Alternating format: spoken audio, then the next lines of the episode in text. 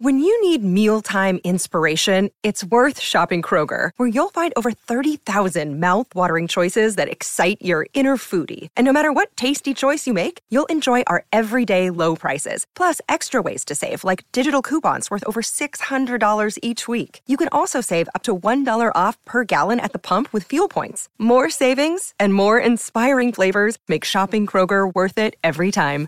Kroger, fresh for everyone. Fuel restrictions apply.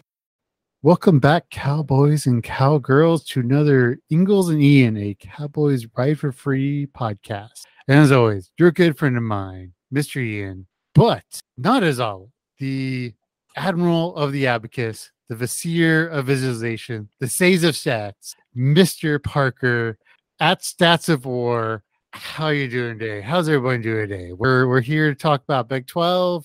Uh, how's everyone? I'm doing great. Thanks for having me on, guys. Football's coming a little, little, little, uh, little quicker every day. It feels like the season's getting here, so I'm excited to Oh, dive in and, and talk about some stuff. Week zero is like what three and a half weeks away. Like the first full week of college football is a month today. So yeah, we're we're right there. We're Uh, 24 days away, I believe, Dang. from week zero. So that gets me fired up. and everyone's looking forward to that Vanderbilt Hawaii game on week zero. Oh, the nine nine thirty kickoff. Oh yeah, I'll be watching. I'll be watching. Uh, it, I, I don't know how many of our friends remember. Uh, Parker uh, is at Stats of War. Uh, great, great uh, Twitter follow. Uh, Parker, remind everyone who listens to us what you do. You know all of the good stuff you do on the internet. And with that, he's frozen up. Man, That- that's, that's a bummer. It is a bummer. He's got to come back at some point.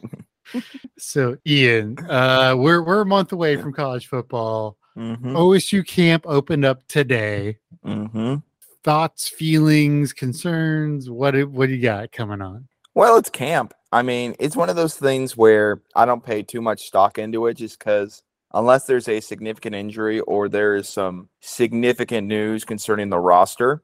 Oh, he's back. I'm Uh, Parker's back. Just completely went out. man, on I me had there, the best intro for you ever, and you're gone. So I was saying to our audience, um, I don't know if they remember when you came on last year.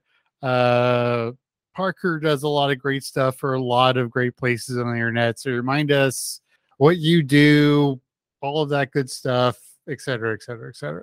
Yeah, I think that um, uh, uh, I'm, I'm kind of all over the place. My unofficial uh, title can be online online sports guy, but uh, yeah, I do the Bet US College Football Show. We do some picks and predictions twice a week uh, on YouTube at uh, at, at noon Central on Tuesdays and Wednesdays during the season. Um, and, and I have you know some other things here and there. I, I host the Purple Theory podcast, which is a little bit of a passion project. My friend and co-host Grant McGallard and I break down um, break down TCU from a from a numbers perspective. Although we try to live in that that that gray area of looking at the numbers, but also having a beer and talking football. Nice, nice. All right. So tonight's sort of idea is we're going to talk about the Big 12. We're about a month out. Uh, obviously, this is a Cow, uh, Oklahoma State podcast. Uh, so, kind of, how do you see the uh, the Big 12 falling out, Parker? Yeah, I think that this is as wide open as the Big 12 has been in, in quite some time, um, specifically because the last couple of years it's been the perception, especially in preseason, has been Oklahoma and then whoever can get that second spot. And with Oklahoma's coaching change, with the turnover they have at the quarterback position and the defensive performance they had last season, I mean, they're, they're absolutely going to be scrapping to get one of those two spots as well. So, for the first time in a long time, I, I do really feel like we have a truly open Big 12. I, I think as I'm doing my season previews, and, and Grant and I are talking on the Purple Theory podcast about teams in depth, um, I could talk myself into like seven of these teams being in Arlington. I don't know that I love uh, picking some of those teams, but if if everything goes right for a certain team, I mean, I, I think you could see any any one of these um, kind of seven uh, seven eight teams get to the uh, get get to Arlington, get to the Big Twelve championship. You've got uh, a couple teams with with north of north of eighty percent returning production. You've got um, some new transfer quarterbacks, and and despite some turnover with you know TCU, Texas Tech, Oklahoma, you do have a lot of continuity with coaching staff at Baylor, Iowa State, at Kansas, and at Texas. So uh, a lot of interesting storylines and, and maybe as open a Big 12 as we've seen in, in, in uh, recent memory. So my my thought is, is that you know, especially with OU, they lost pretty much their entire offensive coaching staff, right? And every everyone's always been, hey, you know, it's OU, they're to do what they're to do. But this is like the first time in a long time where, especially the offensive side of the ball, is completely done. Uh, so, what do you think about that in their new coaching staff? And they lost their top two quarterbacks. They've lost a wide receiver. They've lost a lot of five star guys who are supposed to come in this year. What do you think about that? And he's gone again. Dadgummit. Ian, what do you think about that? I just the way OU recruits on a national brand, they're usually, you know, top 10, top 15 recruiting wise, that I don't think it hurts them as bad as we're thinking it does. Well, It the- might hurt them this year, but next year I think they'll be just fine. Oh, but we're not talking about next year. We're talking about this year. But I'm I'm yeah, more thinking I about don't- I'm more thinking about the coaching staff. There's so much change on the offensive side of the ball. I don't know how well.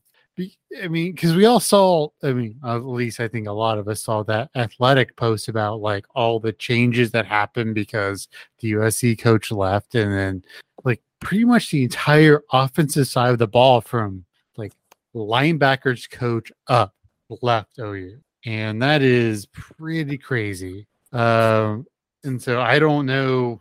I don't. I just don't know. I, I don't. I don't trust it. You cannot go that well so long, right? I to to counter argument you, uh, Jeff Lebby is a guy who at Ole Miss they run the air raid. OU's been running the air raid. That offense playbook is going to pretty much stay the same, I would imagine. And I would assume with Venables they'd run a four three instead of I think they've been running a five two four. That might be a little bit of an adjustment period, but OU's defense has not been the best the past few years. So You, I don't think we'll lose that. That's the You, thing. just, you can't lose that many guys on the offense side of the ball and not have a. Alabama. especially when you lose the top two quarterbacks. And Alabama did it a few years ago Yeah, That's Bama. with Tua and Jalen, Yeah. right? Yeah, and that's, then that, that, Mac that's Jones that's that's leaping Bama. Bama is there's Bama and there's the rest of college sports. I mean, that is just how it is. I mean, OU's OU not is that not- far off compared to They're- Bama. They're no, no, far, they aren't but that they're not far that off. Are far off. All right. I'm about to start cursing, so Parker, you gotta jump in here. I um I, think that you know uh, Oklahoma's offensive turnover is is actually something I'm not super worried about. They kept Bill Bedenbaugh at uh, offensive line, and I think that he is a really really good offensive line coach and recruiter and development of talent. And um, and kind of keeping him there gives them uh, a lot of continuity. That you know you start to look at the key elements, and the path for offensive success for Oklahoma is right there. Right, they've got perhaps the two best tackles in Anton Harrison and Wanya Morris in the in the conference, um, or at least the very much in the conversation for best tackle duo in the conference. And if you look at um, their wide receiver core, I mean, with Marvin Mims, and I mean, they they they're going to be fine at wide receiver and have plenty of options there. Um, and running back Eric Gray, super experienced. So the big question on offense, just what like what what can Dillon Gabriel do? Well, Jeff Lebby is built an offense around Dillon Gabriel before, and um, granted, he'll be challenged in a way that he hasn't necessarily been challenged. That him being Gabriel there, and potentially has some issues with with not not getting the ball downfield, but surviving in the pocket and making throws into tight windows, which Oklahoma struggled with last year. If you watch a lot of Oklahoma's film, they really struggled to kind of make their progressions, make their second and third reads when the first read wasn't there. A lot of times, Spencer Rattler um, would would just avoid checkdowns. Like he could have just had five free yards and, and was struggling to do that. As for the defense, I mean, they, they were really, really bad last season. 123rd in EPA, expected points added per pass, which was, um, you know, allowing almost a quarter of a point in expectation when an opponent passed against them. But they were 18th uh, in the rush. And if you look at how teams approach them, um, teams really, really just rushed against Oklahoma. And or excuse me, passed against Oklahoma, which meant they were only rushing in kind of these positive situations. So we'll see kind of this weird paradox this season where the overall quality of the defense might not change very much, but the passing defense should be much better as the rushing defense is not as good. They had what six, five, six guys drafted. Um, and so for Oklahoma, I think I'm a little bit more concerned about how quickly Brent Venables can turn this defense into uh, a functioning whole unit, not two separate units that that have an obvious imbalance. Uh, so that's what I'm looking at with Oklahoma is really the the, the question of Gabriel and the question of um, the, how the defense can kind of normalize and not be so asymmetric next season. This season, it's good stuff what? right there, man. That's good stuff. I mean, I I, I agree with exactly what you're saying. Now, I want to talk about real quick because I don't understand this. What's the deal with the Texas Tech TCU rivalry? That I just saw on Twitter. There was just some beefing or whatever, and now Texas Tech's just flying cactus emojis. I don't even. What's going on with that?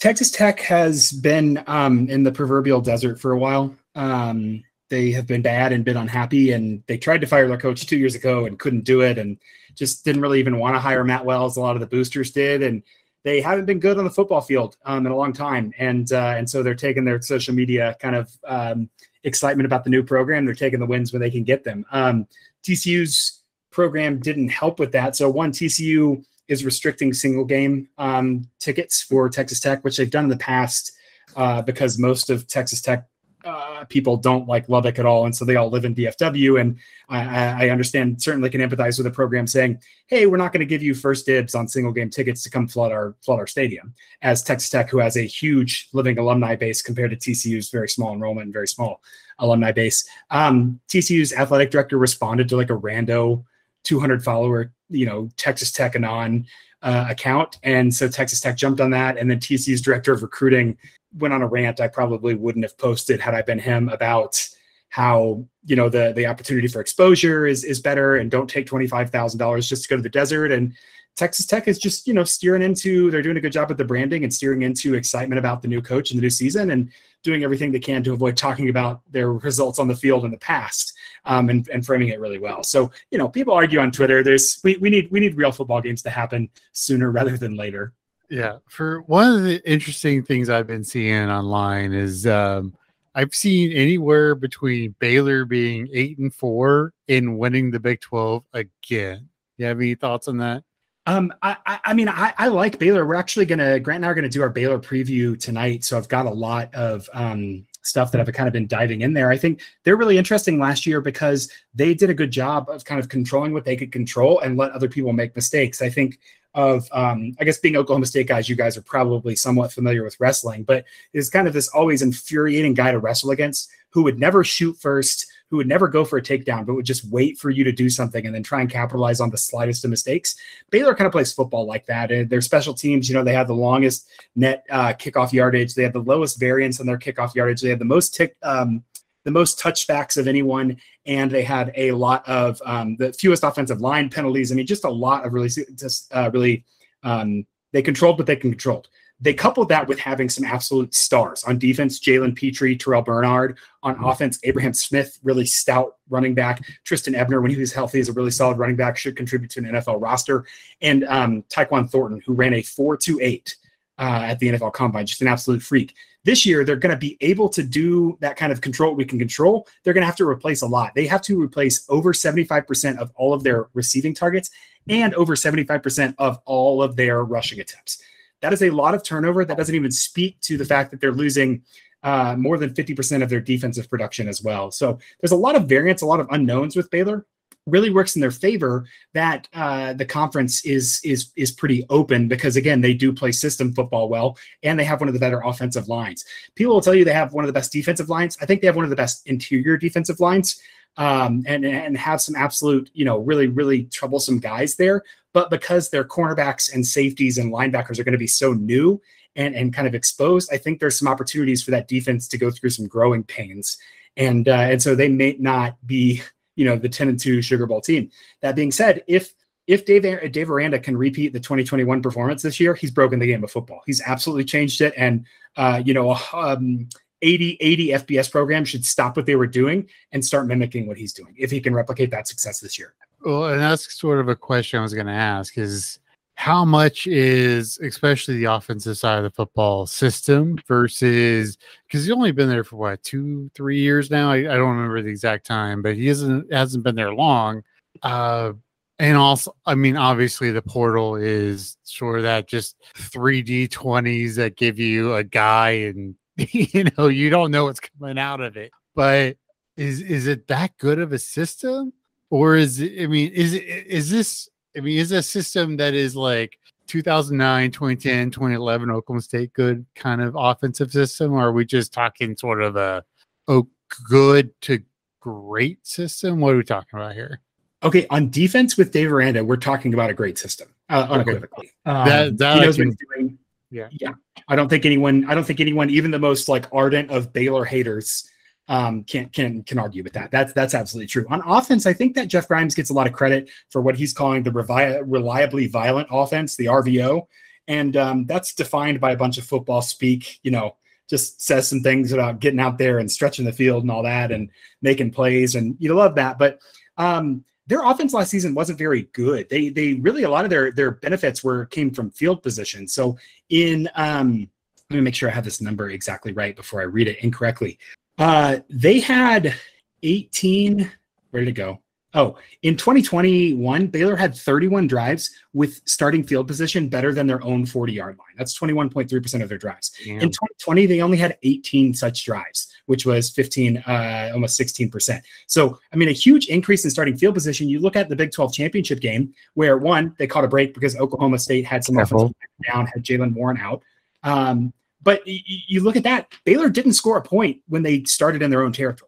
Every single um, every single point came because Baylor was handed basically a field goal at, at worst uh, in terms of field position there with the turnovers and with special teams. And so uh, their offense was not very good last season. Uh, and you couple that with they're losing their biggest safety out, which was throw the ball to Tyquan Thornton down the field because he's super freaking fast and anybody can get it in a window where he could run under and catch it. Uh, without that, they're they're really asking a lot to replace on offense. So we're going to learn a lot about whether it's the scheme or whether it was the fact that the Big 12 was down last year, the fact that um, maybe Lincoln Riley wasn't as interested in game planning as he should have been, and then also that Oklahoma State was hurt at strategic times. So uh, I think it's an open question. I'm, I'm, certainly more convinced that the defense is a really really good system. The offense, um, this is this is kind of the year we'll see. Like, hey is it is it really that special? Um, but they they really weren't that great on offense last year, especially in the pass game. Yeah, I mean, we can get into the Big 12 championship game if you want, but uh, let's uh, keep moving on.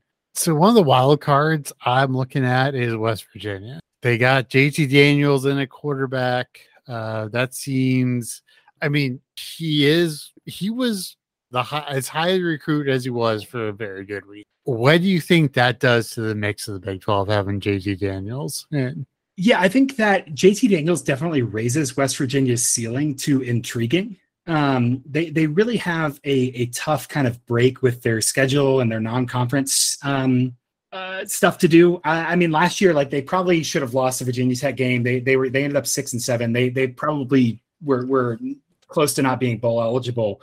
Um, I think if if JT Daniels gets in there and and and Graham Harrell calling plays works as it should, and Daniels is healthy, I mean, just the sheer increase in pass frequency that they're going to see from last season. They, they relied on Leddie Brown a lot to bail them out against poor rushing defenses. If they can just pass more and pass efficiently, I really think that they will be a lot better.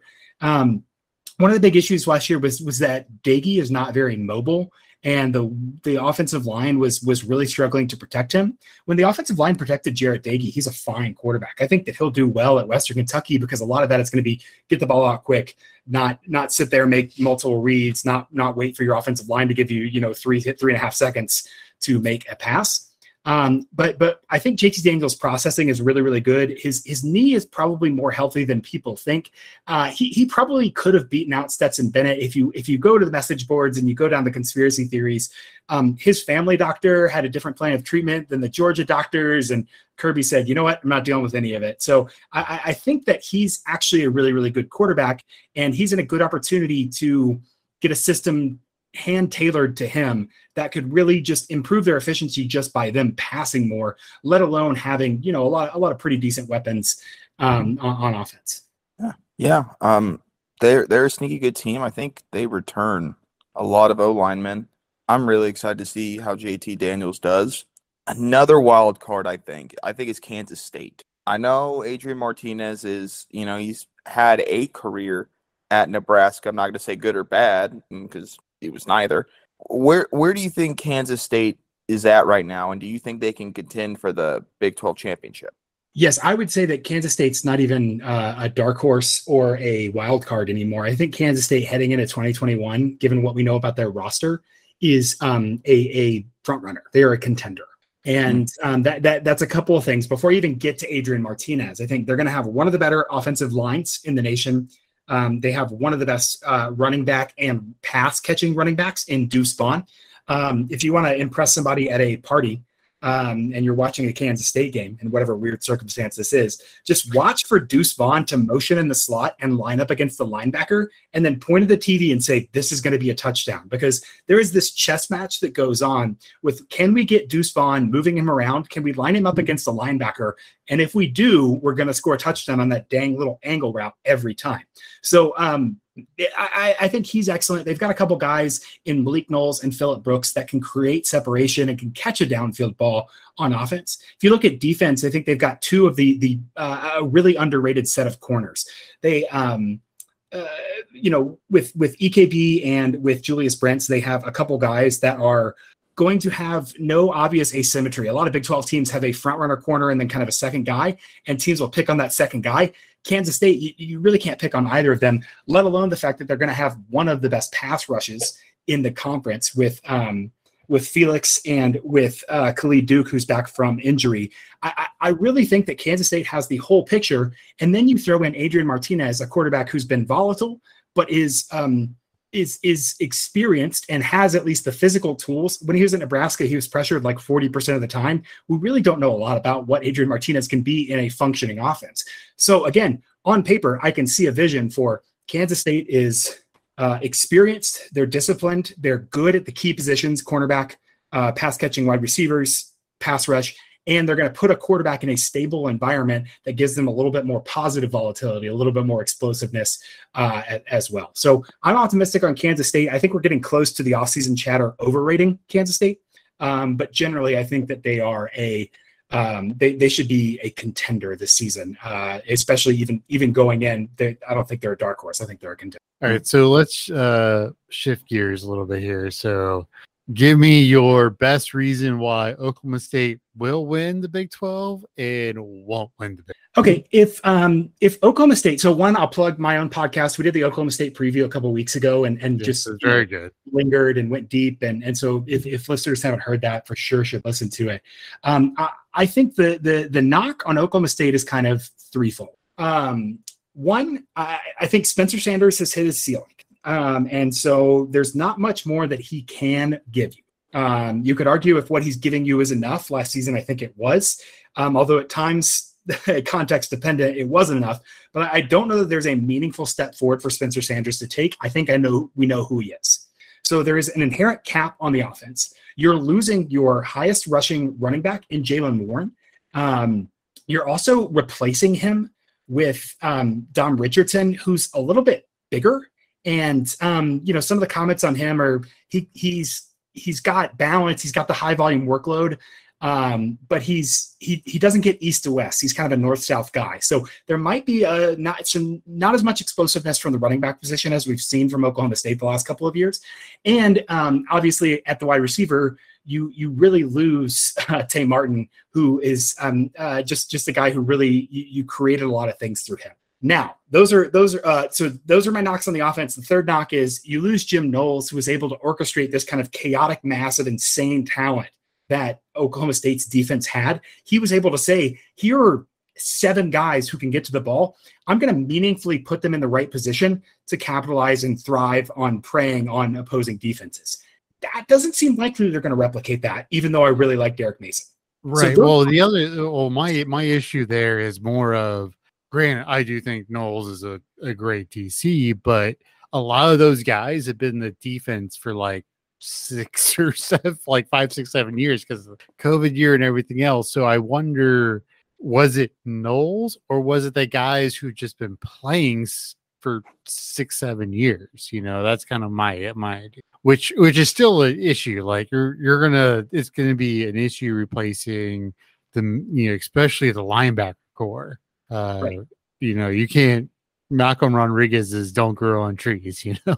Yeah, like that's and that's not a knock to whoever is going to fill in behind him. That's Exactly. saying like Malcolm Rodriguez is not walking through that door, and you've got to do something about it. That being said, you have four edge rushers who could go start at any other Big 12 school and probably at 115 other FBS programs.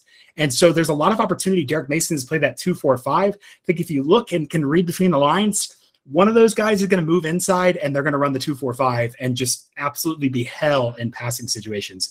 And so if I'm looking for optimism, I trust Derek Mason's track record. He didn't get fired at Auburn. He didn't leave in disgrace at Auburn. He said, nope, this is crazy. I'm going somewhere else. Um, and then on the offensive side of the ball, I think one of my knocks is also a positive. Spencer Sanders is who he is. You know what he is. Um, and so you can design an offense around him. I think Kasey Dunn is maturing. Um, I don't know if he's the long-term solution, but I think he's he's learning. And you have Brennan Presley and Jaden Bray um, and Braydon Johnson. I think three guys who who who will at least require some matchup thinking from opposing defenses. And Gundy has a really proven track record of I can put the pieces together on offense. So if you say on defense they have the guys, even though they've got some turnover, they have a pass rush that's going to take pressure off of that secondary really really well.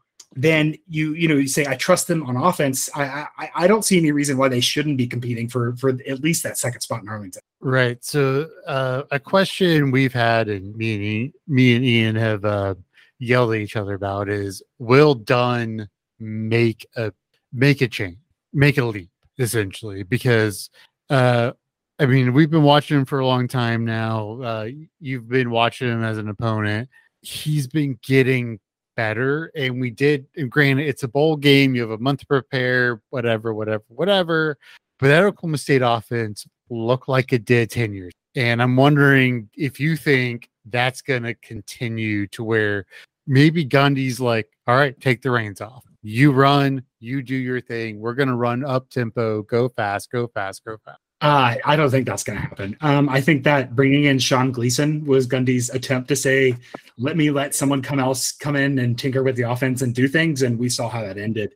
Um, I think that Kasey Dunn is a Gundy guy, and I think that he, that that I, I respect Gundy as one of the better offensive minds in football, especially given his longevity. And um, I think that he is kind of coaching uh, coaching Dunn. I, I, I, if you were trying to be positive about Oklahoma State, I would look at that Notre Dame bowl game and look at the play action stuff they're able to, to run. Look at how they got stalled out on the first couple of drives and made some adjustments. Um, I, and so I think that Gundy working with Dunn is only going to improve Dunn. That being said, I don't think there's a switch. I don't think there's a next level where we say, "Oh, Kasey Dunn is a wizard." I think we say Kasey Dunn is a Gundy guy, and he can he can execute this vision really well.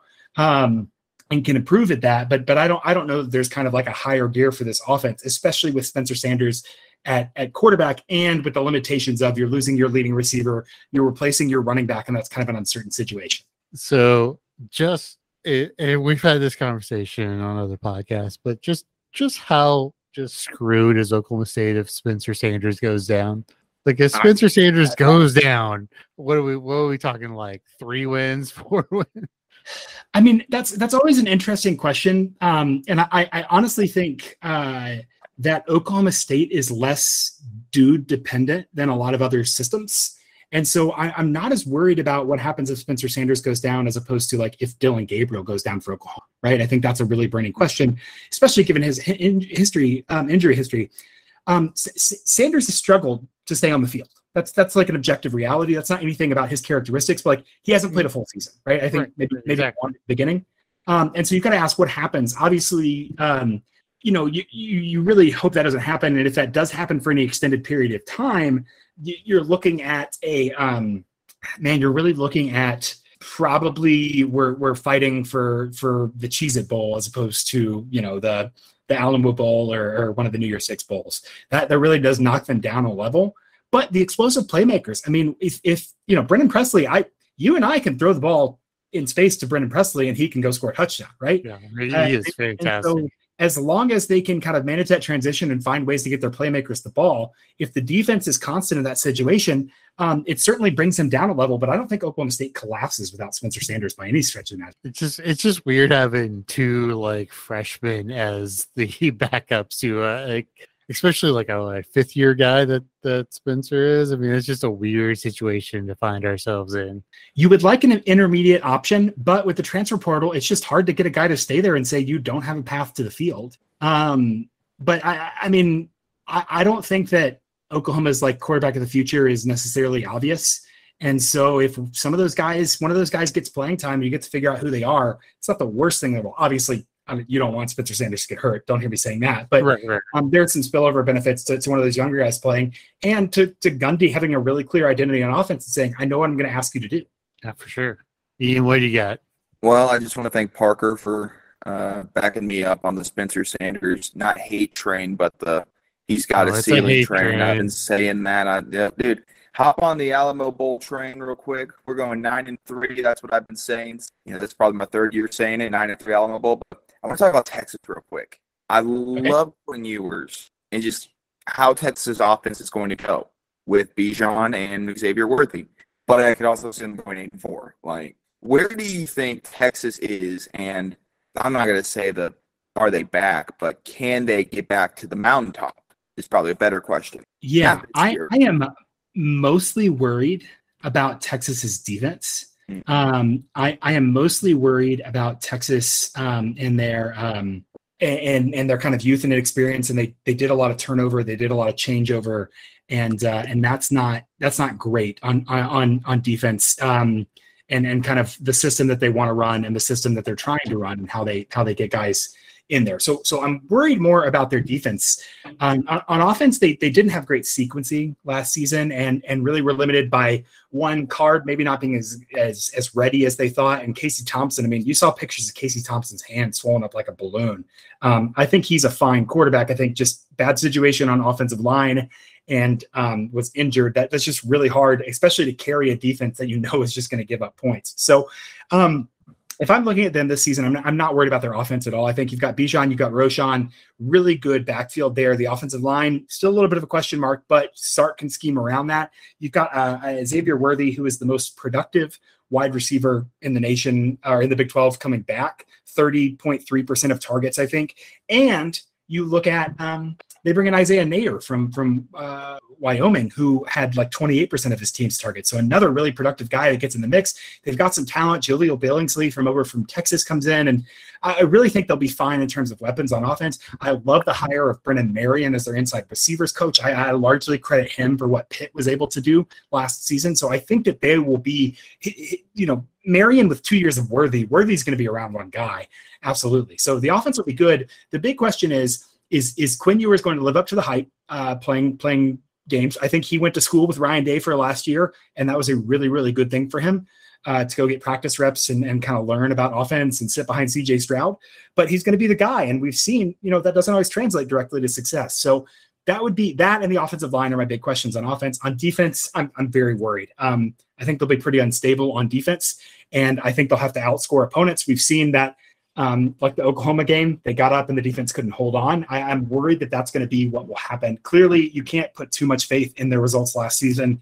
Uh, I hate to use the Q word, but they quit. They stopped, and the, the coaches quit. The coach the coaches said, "This is not our roster. These are not our guys. We're getting rid of a bunch of them." And so there's obvious structural friction there. But I, am reluctant to call them back because there's so much uncertainty on the defensive side of the ball. But I, I certainly think they're headed in the right direction. I'm also, more, more confident about Texas this year than I ever was about any of Tom Herman's teams.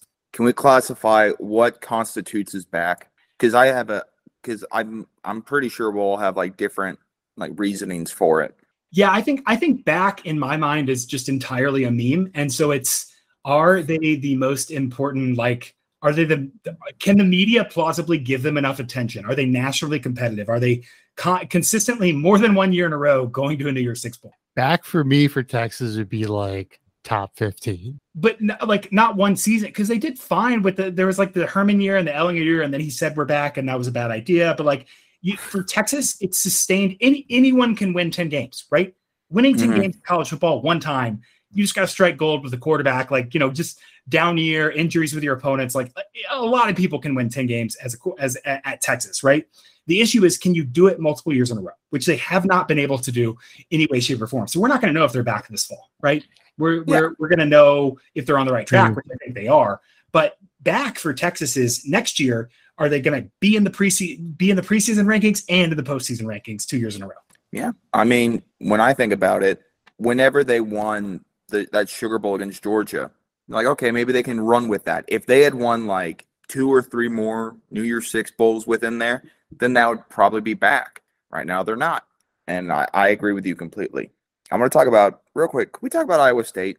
Can Matt yeah. Campbell succeed with his quarterback gone, his wide res- his uh, star running back Breece Hall gone? Where where does Iowa State end up here in the shuffle? I'm, I'm sure they'll get lost in it, but can they make a bowl game despite everything they've lost?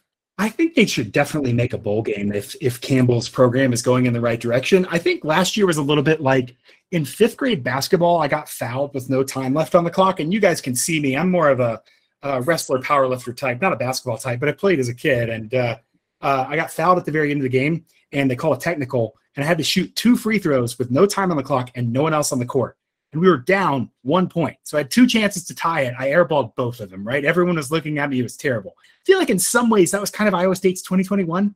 They had all this returning production. They were really high on 2020. They took advantage of the COVID year and um, they kind of airballed both both threes uh, or both free throws. And so I, I, I'm I'm not writing them off entirely, but I do say it's easier and easier to say that the 2020 COVID year was the exception, not the rule for Iowa State. And this year, they don't have any of the advantages from last year. So um, they, they really shot themselves in the foot with some special teams last season. My metrics had them graded out pretty well. Plus 9.1 points was actually just uh, better than Baylor, but that doesn't account for special teams and how often they, again, shot themselves in the foot. One big thing to watch if you're looking at like football guy kind of things, they don't have Charlie Kolar anymore. And so they, they really don't have a bailout option on third down between Breece Hall and Charlie Kolar, man, they could just convert automatically, right? They don't have both of those guys. I like Jirehl Brock at the running back a lot, but you're going to have to see how does Matt Campbell's system that that is again a, a system for dudes doesn't require or a system for for guys doesn't require dudes. Like you can just he can build around around decent football players how are they going to how are they going to function when they don't kind of have that automatic bailout when they stall uh, pretty frequently? So something to watch. Their defense will be good again this year. I don't expect them to contend um, but I, I, really don't know how they'll have a much better year than last year given all the given all the turnover they have so we would be remiss uh, since we only got a few minutes left of your time here um, how do you think this whole nil stuff's gonna like destroy college football? That is the question. If you listen to any college football, anything, it's all about how NIL is going to kill college football. So let's get your take on it. And he's gone. So yeah, NIL, man, gonna be nuts. Uh, at least Oklahoma State's trying to get get a part of it. Uh, I would almost argue that the realignment would kill college football more so than NIL because NIL, you're still playing players, money's still coming in, right? With this new realignment, with USC and UCLA going to the Big Ten, bless you, bless you. When because they're going back to the going to the Big Ten, they kind of they're kind of destroying some smaller brands there. And if you're not a national brand, I think your football team's in trouble. When you look at Cal and Stanford and Colorado, if USC and UCLA aren't there, where's their big check coming from? I think that Cal might end up shutting down their football program eventually. I don't know.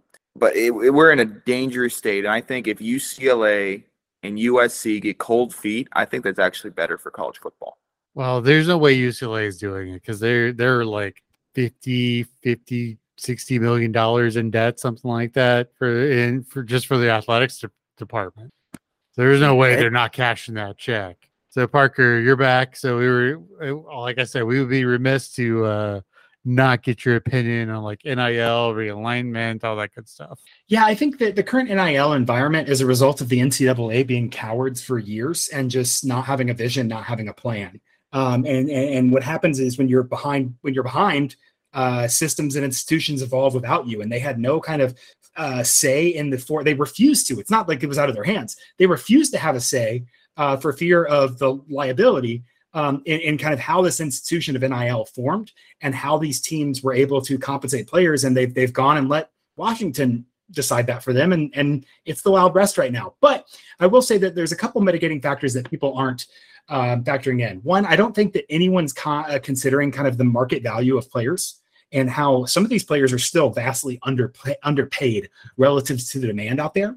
I also think that the um, the uh, we haven't seen the first round of NIL busts. We haven't seen the first round of players who have gotten paid millions of dollars, signed contracts, and then been really, really bad and them get dumped. I think there will be some market correction. There's obviously a lot of zeal. I think we'll see a lot more of these kind of, hey, we'll give you a stipend um, kind of a deal to attract the the secondary and tertiary kind of level of players. But these number one players are still going to get millions of dollars. The the deal is that that just frees up other elite teams to compete for those guys. I think it actually kind of increases some parity because some teams aren't going to be able to um, just say, "Hey, you won't win a national championship somewhere else." Damn it! At least I can still hear you, so that's good.